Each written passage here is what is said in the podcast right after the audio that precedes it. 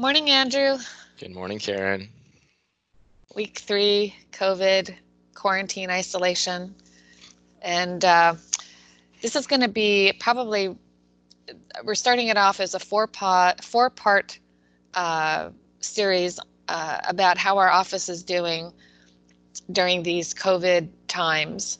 We're going to have a very technical series with our IT guy, but I thought this one would be a good one to just kind of be real and talk about the real stuff uh, maybe so people don't feel so all alone um, in this experience on a human level versus a technical level.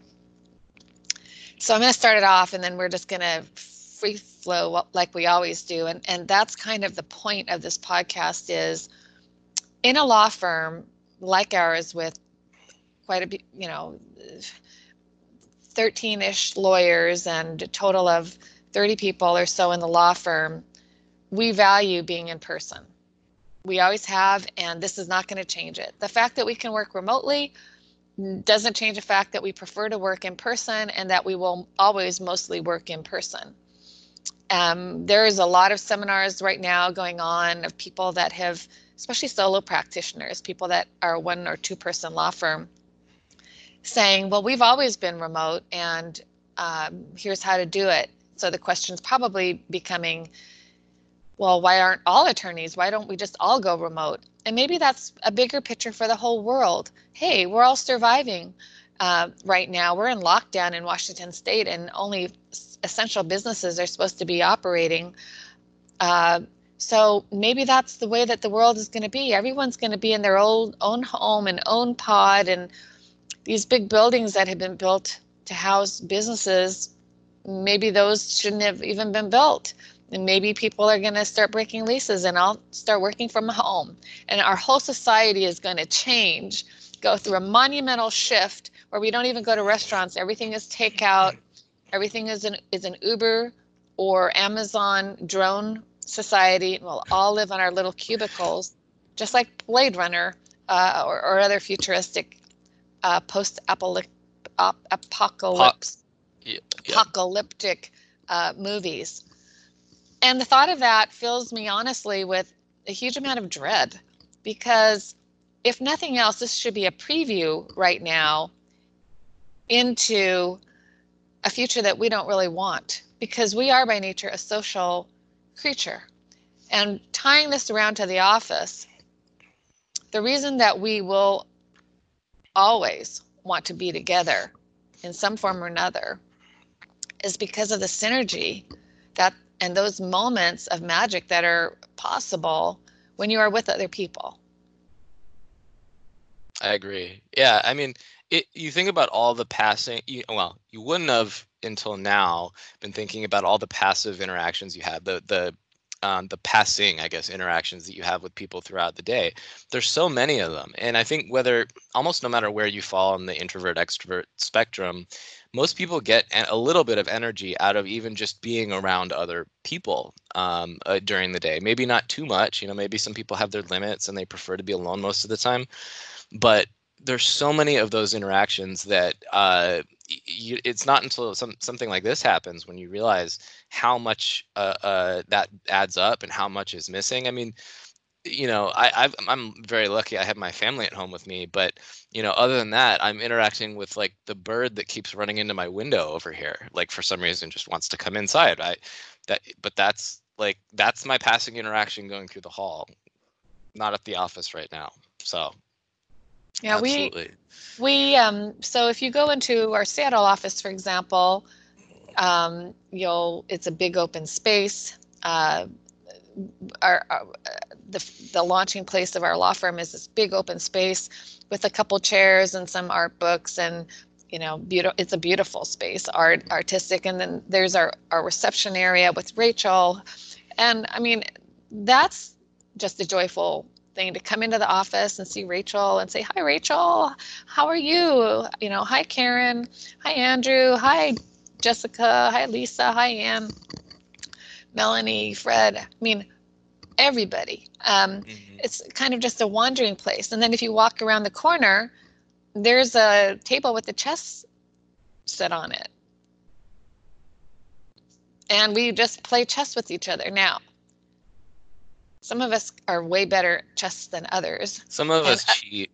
and and other people yes i've noticed some cheating going on and uh, we play it by we play it without it's not like one person against another it's just like okay Pick a side.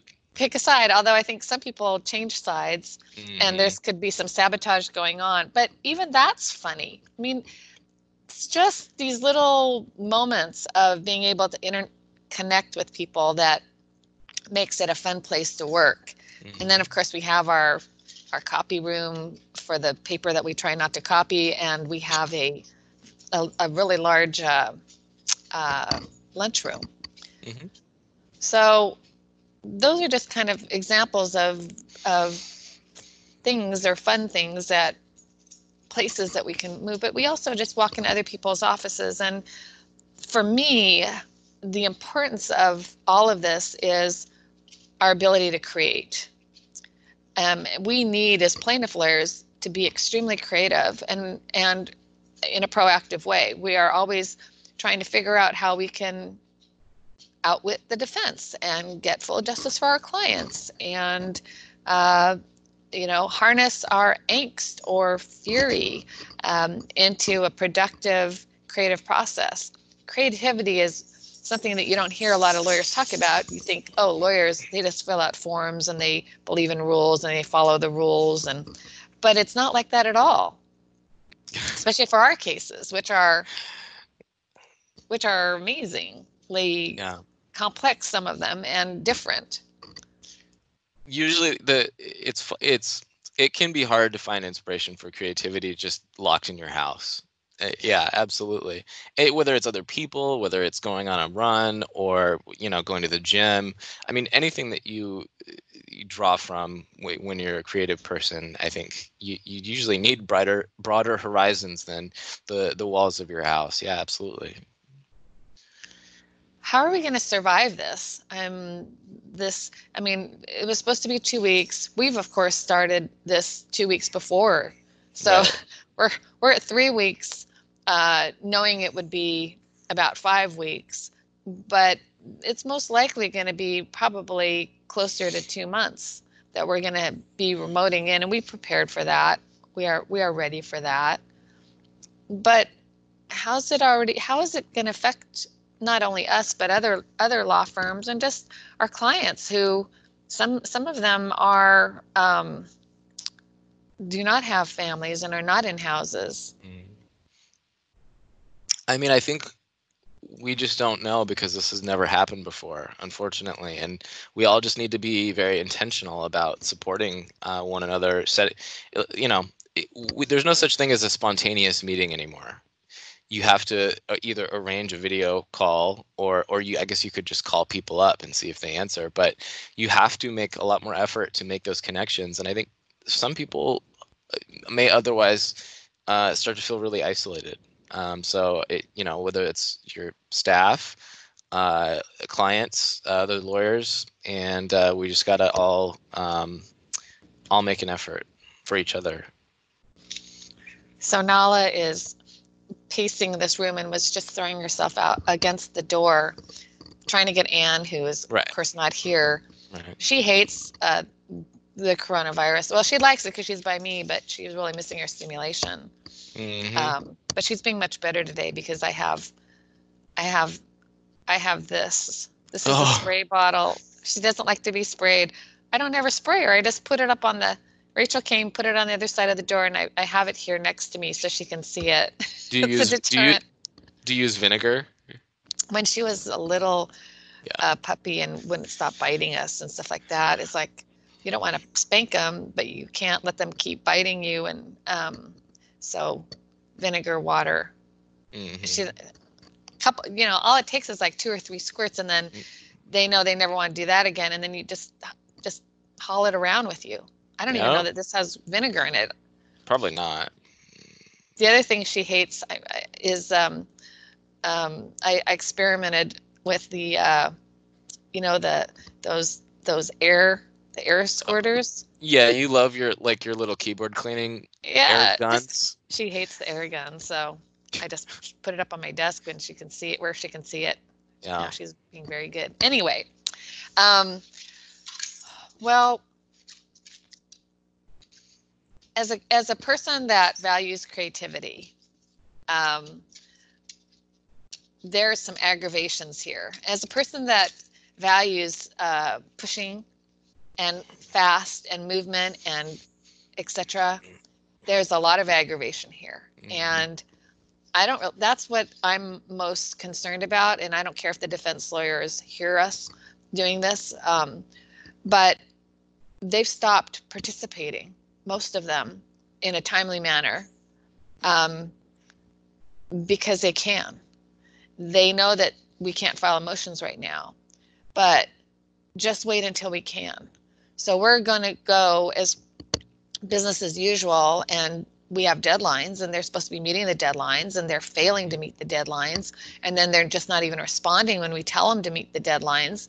And we're just making charts and lists and when the courts do start to open up again we will file our motions and be able to get them to behave once more. But it really does highlight the the imbal- the fundamental imbalance between a defendant that has an insurance company representing it Mhm. or a big entity that is self-insured and is representing itself versus us who are representing the little people um, our need for the court system to get justice it really highlights that dynamic of hey if you're injured and you expect the insurance company to treat you fairly well, they're not gonna unless there's a court system Right. to hold them accountable. They're they're not gonna. They're, the the power imbalance is so severe Yep. that we need that great equalizer. And with the great equalizer on pause, we're just watching a lot of bad behavior, frankly. It's true. Yeah, and I mean, I just I I again I wish they would the the courts would put out some kind of guidance on what they expect litigants to be doing during this time. I I understand if that's not a priority, but certainly it would be uh, it would be helpful in in keeping uh, the cases moving.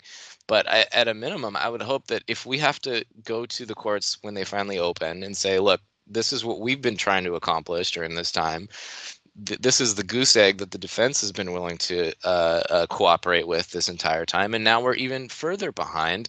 That there would be uh, understanding that that was an unacceptable waste of time. you know, we time doesn't stop. I mean, we there's work that we can do.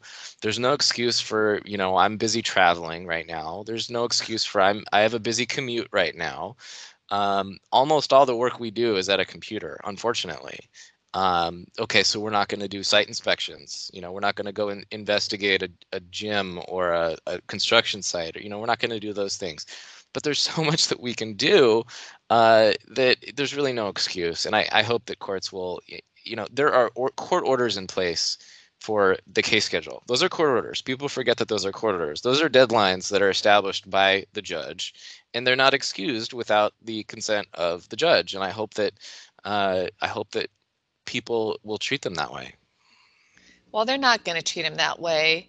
And the way that I feel about it is if you're a defendant insurance company, if you um, are a defendant in a case where you hurt somebody else or killed them, Mhm. and you're using this time of coronavirus to take advantage that the courts are not able to do business because we don't want judges and jurors and others to get this and potentially die, then you kind of have a scummy heart. I'm sorry. And no judge is going to eventually be able to litigate, you know, prevent you from having a moral, I don't know, epiphany that you are kind of scummy. And I just feel that people will get it all at the end. You may not feel the pain now, but if you are a person that is trying to take advantage of coronavirus to get leverage over someone that you hurt or killed, their family survivors, then you are low. You are low, low, low. You have to live with yourself. Your client has to live with itself, although insurance companies don't have consciousnesses or souls. But the people that you're certainly not the representing, people that you're representing, supposedly the people who actually did the deeds that hurt the other people or killed them, you're reflecting on, and your evil soul is going to infect everything. I, I just I can't believe that people are taking advantage of of coronavirus in this way in the legal system. Where we are supposed to uphold the sanctity of the law. Right. Right. It. I I believe in karma, and I I I think that it's going to come back uh come back to them soon. Hopefully soon. I'm so mean, aren't I? Can But- can can you tell we're bored? I'm so this is- mean. you're not well. You well. But it, but this is how I feel. I I, I don't want to say mean. I'm frank. I am very frank and I'm very direct. And the most aggravating thing that we are dealing with right now as plaintiff personal injury firms is watching the defendants walk all over clients that need court intervention to keep the playing level, the playing field level. I think that's horrible. It's a, it's a poor reflection on on the legal profession. It's a poor reflection upon our society that's based upon a legal framework. And I wish people would knock it off, but they won't. It's So we'll gonna get be a 'em- long. We're going to get them later. We're gonna get them later, and and we're obviously feeling withdrawals of not being able to fight things in court. but Yeah. you know, it. We we still ha- owe it to uh, the system that we serve in. To we're governed by the judicial branch. We owe it to our system to be productive. Dang it! I guess. Well, on the good news uh, of all of this, and I and I keep bringing it back to tech, but our tech uh, savviness wasn't bad before this happened. Uh, it just keeps getting better and better. We went through our second mandatory training yesterday that we had scheduled way before coronavirus came. Um, and yeah, I know. Um, but you're more of an advanced user than other people. And some people just having the repetition, it is what it is, you know, having repetition, forcing yourself to play with a program uh, is a good exercise, even if sometimes it's not, doesn't seem like the instructor is like super prepared. Um, did I just say that? But yes. Well, any thoughts as we we're going to head we're we're on the tail end of week three of being isolated in our law firm any thoughts on what we can focus on heading into week four Oh boy. Um, I say don't focus on the news. Um, it's at best like confusing and at worst absolutely terrifying. I've noticed on Netflix that the two shows that are super popular right now are Pandemic and Outbreak, which is Oh really bizarre. Uh, but like I, you know, so that for one, I think uh, I just keep doing what we're doing is is learn things that you can learn that will help you not just now but down the road. Efficiencies like eight hours of a word class. Yeah. Um but no i mean you know just continuing to do what we're doing. I, I can tell you one thing if if if not every office is paperless now they will be in six months because oh boy Thank if we had to go to the office and get binders and bring those home whew, yeah we'd be in bad shape. So i mean i think that's that's i mean that's one of the biggest irritations i've had with defense firms is that they they keep trucking their paper everywhere and they just get all in a tizzy when you're in deposition or trial and you have no paper and you're and you're like they're like well we want to see the we want to see the exhibit. Give us the exhibit. And we say well, you have the exhibit. It's in your computer. Well we want a paper copy of it. Why? We want to be able to show it to the witness. Well here's my ipad. They can use my ipad to see the same document. Well it's not as easy. What are you talking about? I mean they're so resistant to it and now now they have no choice although some people are just working from the office you know you know what we can do and maybe it's it'll be purely catharsis is work on the the the the rules regarding non-use of paper and just make it clear we don't have to give you paper there's no such thing as an original signature anymore. I'm all for And- that. Yeah. So, Yeah. but uh, as far as staying sane, I mean, just talk to people, man. I mean, this is a good time to just it. You, I've been catching up with people on LinkedIn and on on just people I haven't talked to in years, just because. Hey, why not? It's a good time for it. All right. Well, I know that you're working on other things like um, we're doing demos for the office on doing deposition by Zoom and focus groups um, by Zoom. Um, and we're just kind of creating different um, modules in the office to enhance what we already do in person for the time that comes when we will return to our beautiful office in Seattle and our beautiful office in Hoquiam. And until then, I will see you during our next teleconference with, or not teleconference, remote recording session with our IT specialist, Ryan, who will uh, tell people how we've done this, how we set, how he's h- helped to set us up so that we could go pay, we could go remote in one day. With one day notice, we went remote. Do you think I need to like translate, like closed caption style translation, Ryan? Oh, don't worry. We will be we'll, we will be having to definitely translate. I I do really pretty good Ryan speak because I'm not very te- I'm a good user, but I'm not a good creator of tech. Mm, But so everything that he says to me, I've figured out how to dumb down so that I understand it, which makes me a pretty good translator for Okay. for people in my situation. But yes, we will we will definitely have to do some things. This is not a direct translation. This is a yes. Okay. Uh cool. All right. Looking forward to it. All right. Thanks. Bye, Andrew. Thanks. Bye. Over and out.